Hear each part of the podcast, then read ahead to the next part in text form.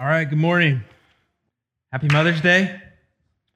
Happy Mother's Day. Let that be said again. Um, it is good to be together uh, this morning. You know, Happy Mother's Day, that's a uh, gesture of appreciation for the sacrificial work that moms have done and are doing. And we are thankful. So we want to extend that gesture for sure. Um, you know, some, some carry uh, an emptiness on Mother's Day. May you be seen today also and encouraged um, this day as well. But happy Mother's Day to you, moms. Um, we're in a sermon series, Ephesians 1 through 3, Glorious Grace. So grab a Bible, get to Ephesians. We're in chapter 2, verse 19 uh, through 22 this morning. So last week, uh, we, we looked at verse 11 through 18. And if you were here, you'll recall that the title of the sermon was Laying Down Hostility and Picking Up Peace.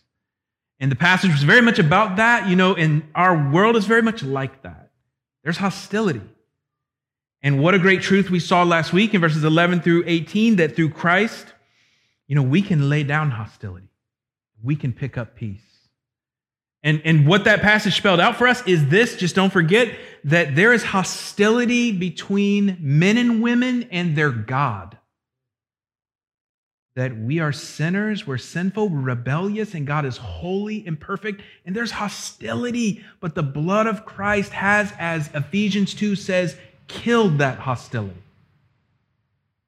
So that's great news, and it's even greater that the hostility that exists between people, between groups of people, has also been killed by the blood of Christ. And that's the good news of Ephesians chapter 2. For those who have placed their faith in Christ, that is all true. And so you might, at the end of last week, I mean, there was a lot of application, but you might say something like, So what? So what? In fact, why don't you just say that? Just say, So what? So what? Just say it. Just participate. Just take it. It's your turn. Just say, so what? Because it's a great setup to verse 19. Just say, so what? so what? Yeah, here you go. Verse 19. Oh, okay. Yeah. So then, you are no longer strangers and aliens, but you are fellow citizens with the saints and members of the household of God built on the foundation of the apostles and prophets, Christ Jesus himself being the cornerstone, in whom the whole structure being joined together grows into a holy temple in the Lord. In him you also are being built together into a dwelling place for God by the Spirit. Lord, we bow before you in prayer and we thank you for this day. Thank you for gathering us together. Thank you for moms.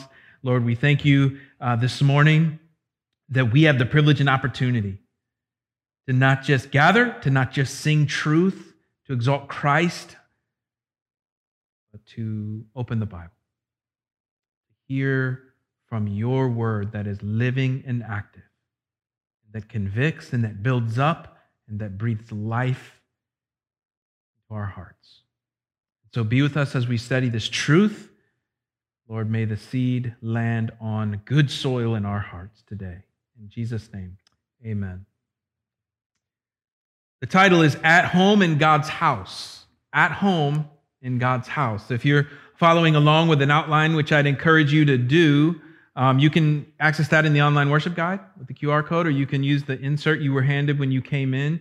But the first point is from verse 19, and it's that we're no longer excluded. That we're no longer excluded. That's so what? And then the second point is just sort of talking about what that now looks like. And it's just saying that we are at home in God's house as citizens in his kingdom, as members in his household, and as living stones in his temple that he's building. So that's the full outline if you're following along. But let's look at this first point, and that point is that we are no longer excluded no longer excluded. Coming from verse 19. And so uh, look with me at verse 19, the first part there. It says this So then, You are no longer strangers and aliens. That's the so what. One, some translations say consequently. It's like, in light of all of that, in light of the blood of Christ reconciling you, if your faith is in Christ, with God, and in reconciling you with your fellow man or woman in Christ, so then you are no longer strangers and aliens. Now, you know this. There's a form of exclusion where you are locked out of a place, right? That's exclusion.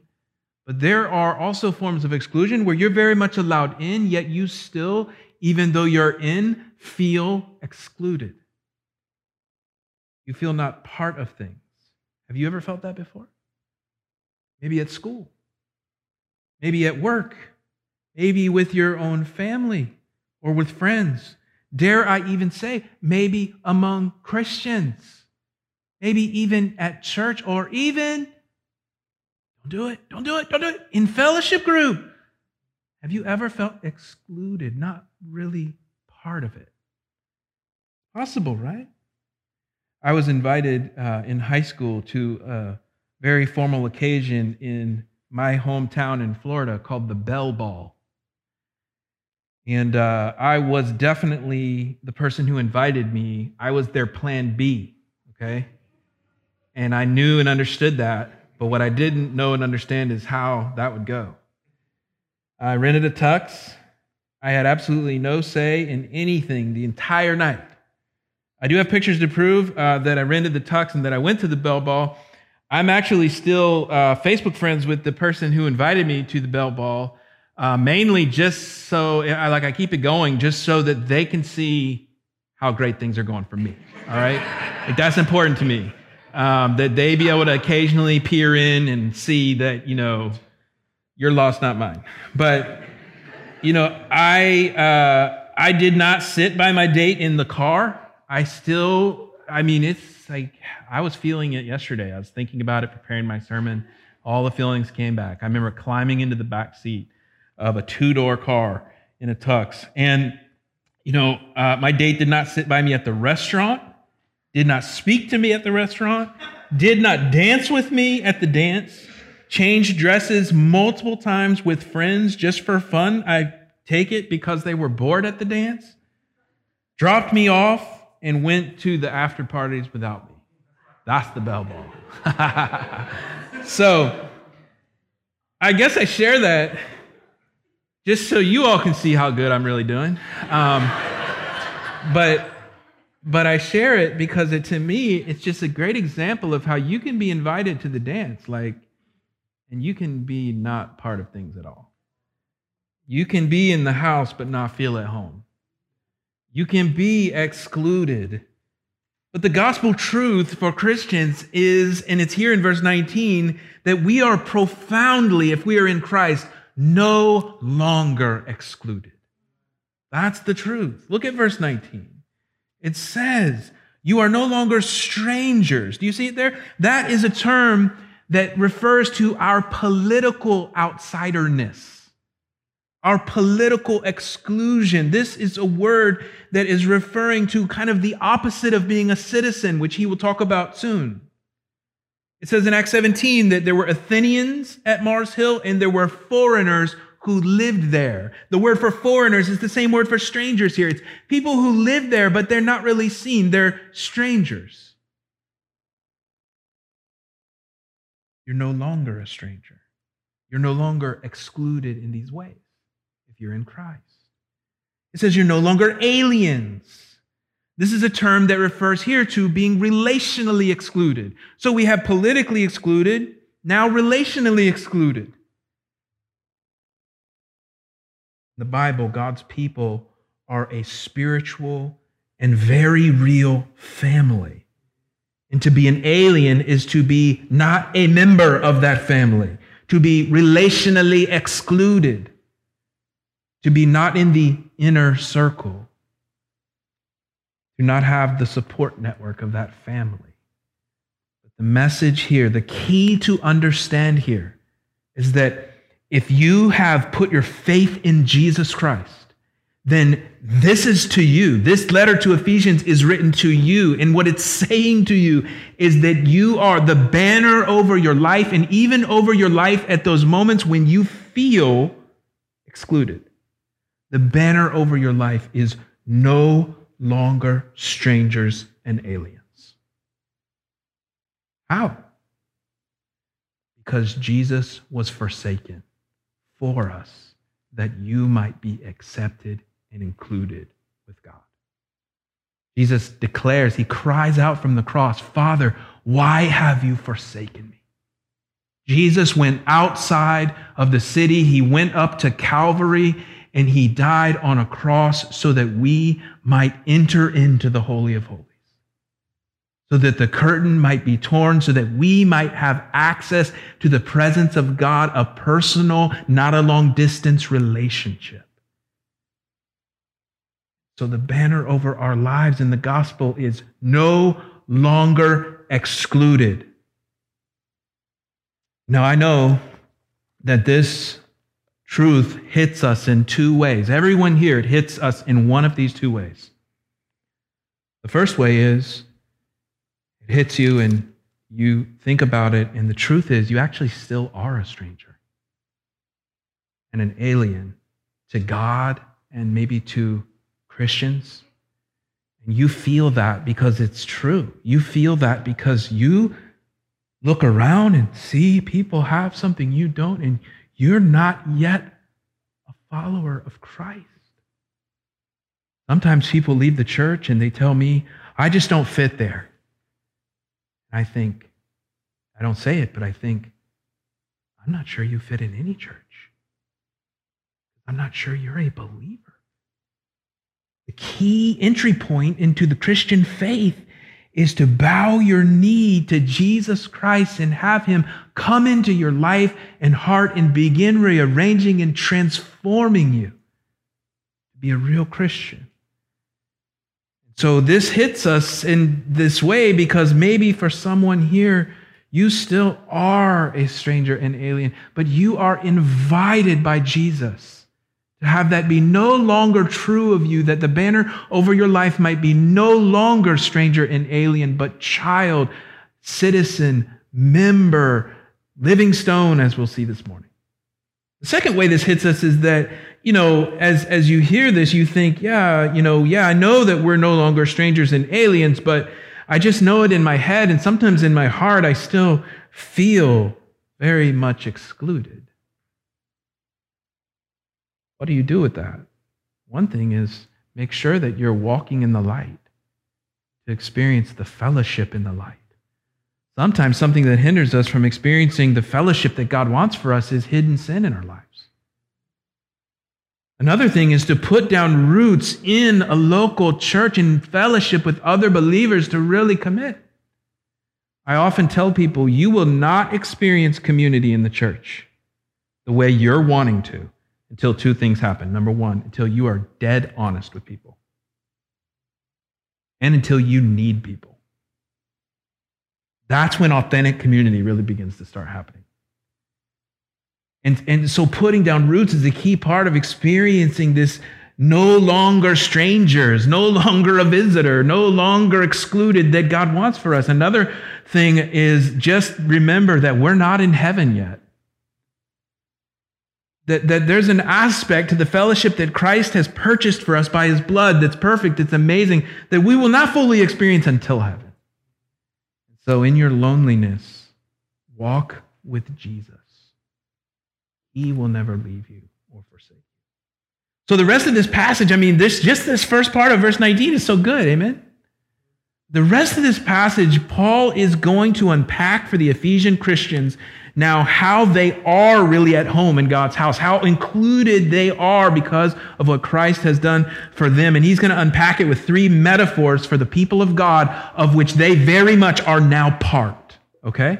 The first metaphor is citizens in God's kingdom. We are at home in God's house as citizens in God's kingdom. Look at more of verse 19.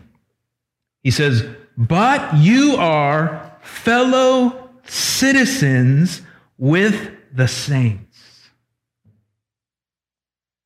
Because of the cross, because of what Jesus has done for you, you have gone from a stranger, a politically excluded person, to a spiritual birth certificate possessing citizen in God's unshakable kingdom. Paul does not use the word kingdom in this verse, but it's what he's getting at with the backdrop of the Roman Empire and all the privileges of citizenship in the minds of the Ephesians. For sure, he is saying, You are citizens in the kingdom of God. I was able to attend a festival in downtown Raleigh, the International Festival. One of the activities at the Raleigh International Festival is a real live citizenship ceremony. You can observe it like you just walk by, it's just happening. There's chairs, uh, folded chairs put out, and a little microphone, and they're having a citizenship ceremony. And in this ceremony, people are taking the final step to become U.S. citizens. Every day, 2,000 people at least take this step. It's a citizenship ceremony. And these newbie citizens, if you were to go to this ceremony and just watch and observe, these new people are reciting an oath of allegiance. They're committing their exclusive allegiance as relates to being part of a country, right? To the USA. And they're renouncing all other previous citizenships and allegiances. It's all in the vows. Attendees are usually given a new citizen packet which includes literature regarding citizenship, which includes a listing of their rights and responsibilities, and which includes a U.S. Constitution, and which includes a miniature little, what do you think? American flag. All right? Here's the thing according to the Bible, according to God's word, it does not matter where you are from or how you got to Jesus. Your pedigree, your previous allegiances, so long as they are severed. It does not matter if you're a Jew, a Gentile, Roman, a Greek, Islam, Buddhist, atheist, rich, poor, black, white, Hispanic, man, woman, if you have renounced all other allegiances to which you bow, to which you trust, and you have put your faith in the Lord Jesus Christ, then according to God's word, you are a fellow and you are a full citizen in God's kingdom. We are at home in God's house as kingdom citizens. Number two, as members in God's household. As members in God's household. This point's very good. Just get ready. And members of the household of God. Where membership is in the Bible. Someone say amen. I'm just messing with you. That's like, you wouldn't prove church membership from this verse, okay? But listen, and members of the household of God. This takes things a step further, right? First, it's addressing the way you're excluded politically. Now it's addressing the way you're excluded relationally. It's saying you, it's not, it's saying it's not just that you can now vote. It's that you can come over for dinner in your pajamas. You're part of the family. You're home in God's house. You have the support network of the people of God, of the father of the family. Now, I think this is really key that we think and reflect and apply this. One of the tendencies that I see in church is that we get real excited about the fact that we're all included together organizationally, but we don't go to the level of being family. We like diversity. We think it's important. But do our dinner tables reflect? Race, age, and class diversity? Do the favorites on our saved on our phones or the last 20 calls we made reflect any kingdom diversity? Race, age, class. Why do I say that? Not to make anyone feel guilty, but only to say, and again, again, not to make us feel guilty. In fact, it is so critical that we have deep and encouraging friendships as Christians. And we should never feel bad about those. If people are very much alike with us, that's fine. But it's necessary that we see how much it brings such great glory to God when the world looks in the church's window and sees a diverse people gathered not around worldly affinities, but around the cross of Jesus Christ. The world asks, what's bringing them together? And the only reasonable explanation is the grace of God. Not only is it good for the world, it's good for us. It grows us when we are comfortable being uncomfortable for the glory of God. It grows us, it stretches us. If we are just living out our Christian life in a sort of, you know, funny mirror exhibit at the fair where everywhere you look, it's just people like you, we're not growing. We're becoming spiritual midgets for Jesus in that situation. So, this is good to go from, yeah, we're unified, we're in the same organization, we're included together, to we're family. It's deeper than the church postcard, it's the dinner table. So, Paul then continues in this household metaphor. We're members in God's household. He develops it out like a general contractor building a house. Look at what he says in verse 20, he says, built on the foundation of the apostles and prophets. Do you see that? So the apostles and prophets are a foundation to what God is building. This is capital A apostles and capital P prophets. Is not like your friend that has a license plate that says prophet on it, okay? That's not what this is. This is the initial apostles and prophets in the early church, the key leaders that God used to write scripture and establish the church of Jesus Christ. They had roles that are irrepeatable, they're foundational, and it's then, not now. This is the apostles and prophets. In fact, their role was so tied to writing scripture and establishing a reliable testimony of Jesus Christ and his work, his resurrection, and all of that, that it would actually, I think, be helpful to just think of this foundation of the apostles and prophets as really just scripture is the foundation. Scripture is the foundation. He continues, like a general contractor, the foundation first. Now, Christ Jesus himself being the cornerstone. Now, this is a, again, word picture, metaphor. Paul is saying Jesus is the cornerstone. Cornerstones today are different than they were then. We've come a long way in building buildings and architecture. I'll show you an example of today. Cornerstones are more ceremonial.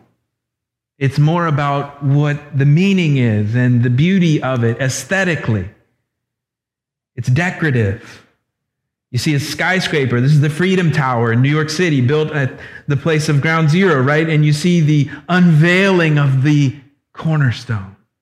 And when you look at that picture, you know, you think, you're like, I hope that cornerstone is not like holding up that building. Like, we've probably advanced in our technology to where there'd be more holding up that building than that cornerstone, right? And that is right.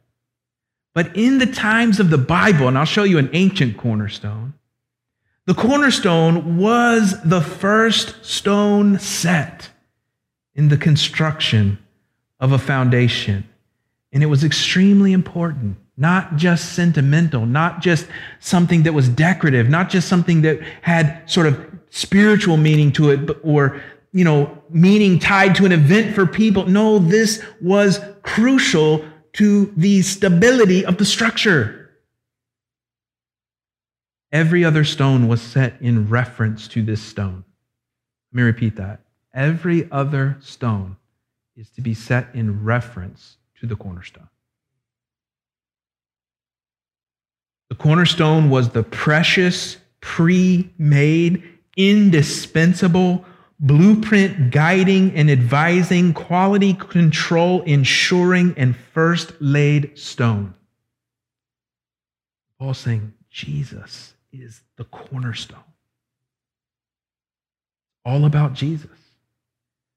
When we put our lives together without Jesus, we do it incorrectly. It's chaos without Jesus. The areas of our lives that we've built up without being in reference to Jesus need to be disassembled and reconfigured. Everything, every stone in the foundation must be in reference to the cornerstone, to Jesus. It's the most important part. Every stone, you could say, points to the cornerstone. We'll sing this My hope is built on nothing less than Jesus' blood and righteousness. I dare not trust the sweetest frame, but wholly trust in Jesus' name, Christ alone, cornerstone, weak, made strong in the Savior's love. Through the storm, He is Lord, Lord of all. That's not us singing to a merely decorative and symbolic cornerstone. Rather, that is us singing to the reference point of the whole structure, holding us together. What is the reference point of the life you've built or are building? Paul continues, again, speaking like a general contractor talks about the foundation, then the cornerstone, which is the most important part of the foundation. Now he's talking about the structure like a engineer and the joints. Look in verse 21, in whom the whole structure being joined together grows into, watch this, he's going to start talking about the use, right? The, what, what is this structure rated for? For usage. He grows into a holy temple in the Lord. So here we see that Jesus joins us together. That's good news because everything else that we're trying to use to join us together is not working. Here we see that it is Jesus, this cornerstone, who grows us. That's also good news because we need to grow. And then we see what the use of the structure is going to be and it's that it's a holy temple in the Lord. If you've ever driven by uh, construction, you know, where it's taking place, maybe you drive by at the very beginning and you see they're taking the trees down. Like, oh, I wonder what they're going to build there. Then you see that they clear it completely out, they level it out, they start putting the foundation in. You still don't know. You're like, yeah, maybe it's someone's big house. I don't know. Could be an office building. I don't know. You know, it's on your way to work or whatever. You're just checking it slowly, seeing what's happening. Eventually, something happens and it clicks. Oh, okay, I know what that is now. I know what that's going to be. Maybe it's because they put the steeple and the cross on it or something, right? Like the idea is that's what's happening in verse 21. He's building the structure, the household, the foundation, the chief cornerstone, the joints, the structure, and then, oh, it's a temple. It's a place where God wills to dwell on earth. We're not talking here about a physical building. Remember, this is just metaphorically speaking. We're talking about the people of God in Paul's writing to the Ephesian Christians to tell them they are very much a part of the people of God. Key point is that Gentile Christians are 100% full members the household of God. We're at home in God's house as citizens in his kingdom, as members in his household, and now three, as living stones in God's temple. Living stones in God's temple. Verse 22. In him you also are being built together into a dwelling place for God by the Spirit. So, kind of picking up on that last reveal at the end of the household of God point and saying, all right, yeah, let's develop that out further. The temple, the dwelling place of God. Peter said it this way in 1 Peter You yourselves, like living stones, are being built up as a spiritual house to be a holy priesthood, to offer spiritual sacrifices acceptable to God through Jesus Christ. We are living stones in God's temple, citizens in his kingdom, members in his household, all because of the blood of Christ. Living stones being built together into a temple through which he is present. Not done with us. He's, we, we are a building project, according to this verse. And we're just stones. You can't even throw yourself into a river. You can't even start an avalanche by yourself. Temple stone doesn't just come to the temple on Sunday mornings and then leave and go to lunch It's always there, always part of worship. Worship is the entire usage of the building of which the temple stones are permanently a part. Worship is a lifestyle, the only fitting response to who God is and what He has done in giving us His one and only Son, Jesus Christ. Living stones in God's temple. We're no longer excluded. We're at home in God's house as citizens, as members, and as living stones. A couple of observations quickly on this point about being living stones. One, you know, in the New Testament, the temple is never a building. It's never a building. Jesus says that he's the temple. He's like, You tear down that temple, I'll raise it in three days. He's talking about himself in the three days until his resurrection. He is the meeting place between earth and heaven. He is the presence of God on earth. He's the temple. He says that. The New Testament also speaks of the gathered church as a temple. That's what we're seeing here in verse 22 that we built together are the presence of God in this place.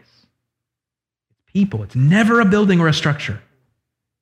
It's so important that these Ephesian Christians understand this. They have been their whole life excluded from the temple in Jerusalem, famous as it was and built by Solomon. They now, having you know, dedicated themselves to Jesus Christ are and severed their allegiance perhaps to the temple of Artemis, which was in Ephesus and was one of the wonders of the ancient world. They are templeless, but those temples do not matter because they're the temple that God is building.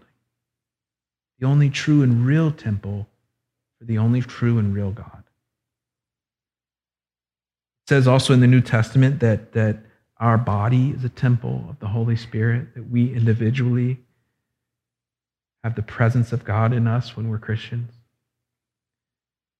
You know, another observation about us being living stones in God's temple would just be this word together. Do you see it in verse 22? In him you also are being built together.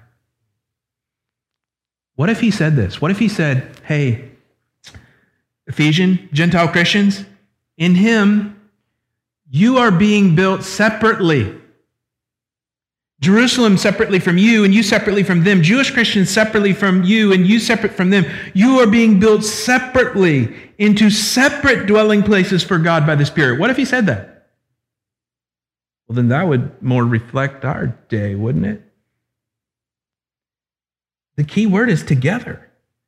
In him you also are being built together into a dwelling place for God by the Spirit. I was thinking that what this means to me is that the church that bears God's presence most purely is the church striving for unity across lines where the world divides. Another observation from us being living stones in God's temple, because there's just so much here, and the last one I'll share with you is that God builds his church. We can just exhale, take a deep breath. You know what? All this stuff, is not on your to do list, it's on God's to do list. Jesus said, I will build my church. Verse 22 says, In him you also are being built. He's the builder. We're just stones. Into a dwelling place for God by the Spirit. Isn't it encouraging that God is not done with you or with the church that you're part of? That's a great spot for an amen. Isn't it encouraging that God is not done growing you or growing the church that you're part of? Amen? Yeah. So we must just get out of the way and let God do his work of building his church in the way he wills. So, in conclusion, you know, like when we look at the wrong things, we can feel very excluded. When we look at the wrong things, we can serve to make others feel excluded. But When we look at the cross, when we look in the mirror at how sinful we are, and when we look at the cross at how loving and gracious God is, when we look at the church that Jesus desires to and promises to build according to Scripture, then, friends, we can know that if we are in Christ, we are at home in God's house. That we're citizens in his kingdom, members in his household, living stones in the temple that he's building and through which he desires to show off his presence through our lives, in our city, in our community. So let's close in prayer, and the worship team is going to come, and we're going to sing about Jesus being our cornerstone together. So if you'll bow with me.